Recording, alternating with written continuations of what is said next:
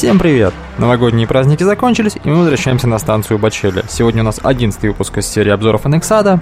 Я расскажу о сторигейме Михаила Кулешова «Ноктюрн для черной лилии».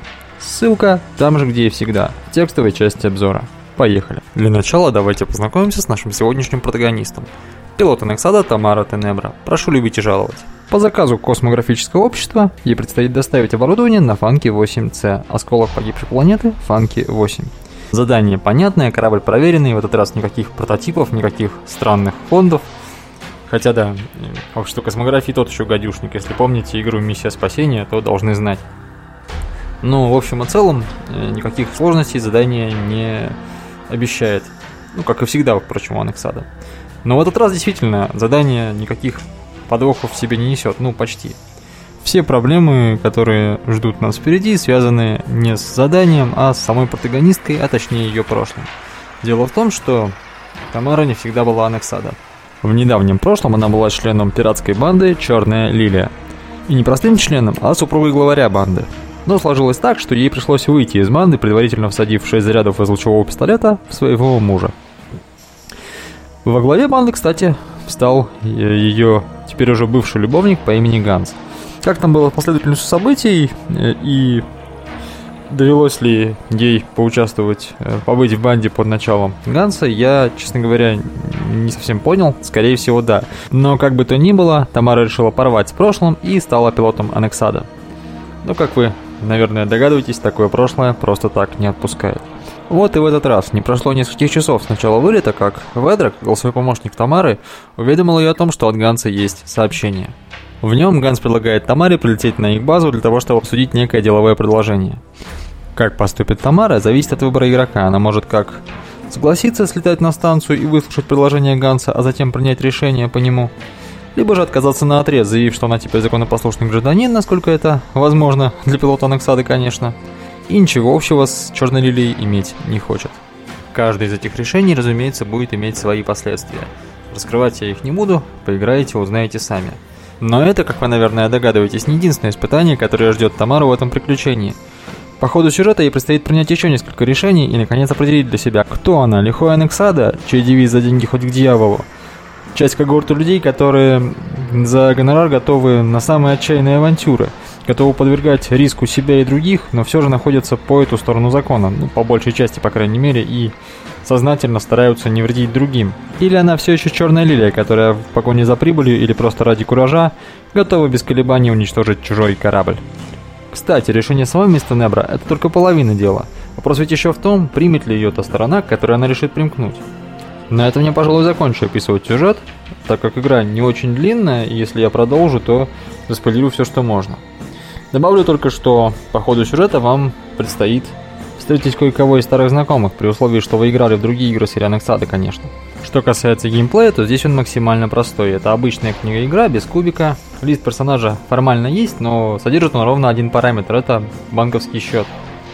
И нужен он ровно для того, чтобы греть вам душу.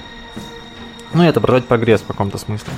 То есть, когда вы выполняете взятую на себя обязательства, то, естественно, получаете деньги. Но в игре есть ровно, кажется, один момент, когда эти деньги можно потратить. И если я правильно помню, выйти на него можно только, если эти деньги у вас на счету есть. Так что, по большому счету, это все-таки больше такое отображение прогресса плюс приятный бонус для игрока. Перейду к впечатлениям и сразу скажу, что игра мне понравилась. Очень понравилось, как показана главная героиня. Персонаж не сказать, чтобы прям э, глубокий, но достаточно яркий. У нее есть предыстория, которой я, правда, не рассказал, но о которой вы узнаете в самом начале игры, которая достаточно хорошо объясняет ее характер и как она дошла до жизни такой.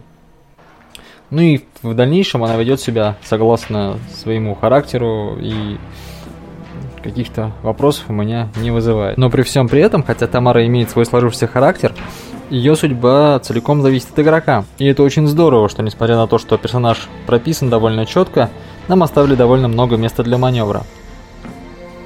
Игра имеет целых 8 концовок, и они совершенно разные, эм, так что реиграбельность игры высокая. При этом каждая игровая сессия не очень длинная, и игрок не успевает устать. Мне это тоже очень понравилось. Ну, хотя я, с другой стороны, люблю всякие сессии, и длинные, и не очень. Но в данном случае как-то очень балансно получилось, то есть одновременно и историю успели рассказать, и слишком много э, времени каждый отдельный подход не занял. Меня кажется, на всю игру, наверное, ушло полтора часа, а то, может быть, и меньше даже. Э, в среднем на сессию уходит 7-10 ходов.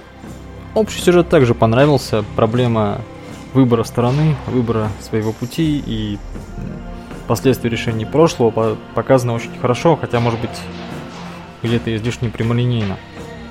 Ну и, как я уже сказал, показано, что вас могут просто не принять за своего, как бы вы ни стремились занять ту или иную сторону. Кстати, ни одна из концовок не подана как истинная, так что каждый для себя волен выбрать ту, которая ему нравится больше, и считать, что история закончилась именно так. Хотя, конечно, канонизировать могут, наверное, любую из них. Мне вот лично понравилась концовка под названием «Сорви головы». Я был бы рад, если бы она стала каноном, но вам могут понравиться другие. Что касается недостатков, то он у игры, пожалуй, только один. касается он не сюжета, не геймплея и даже не отсутствия квестов, с которым я уже смирился. Но если вдруг они появятся и будет больше, то я буду рад. Ну, впрочем, я уже об этом говорил. Так вот, недостаток у игры один, и это плохая вычетка. В игре довольно много ошибок, э, которые местами просто затрудняют понимание происходящего. Если бы не это, то мне бы, наверное, было практически не к чему придраться. Хотя нет, наверное, тогда бы я нашел что-нибудь другое. Например, сказал, что мало взаимодействия с голосом помощником или недостаточно раскрыто прошлое Ганса. Шучу, конечно. В общем, если вы хотите ненадолго погрузиться в историю дамы со сложным прошлым и неопределенным будущим, которое вы вполне можете определить, то игру рекомендую к прохождению. Ну и какая же может быть история про космических пиратов, если в ней нет эпизода про космический бой? Конечно же он тут есть, если вы такие штуки любите, то вот вам еще один повод познакомиться с этой игрой. Правда, бой здесь не особо интерактивный, так что поучаствовать можно будет, так сказать, на макроуровне. Но получилось все равно динамично. На этом все. Всем приятной игры и до новых встреч.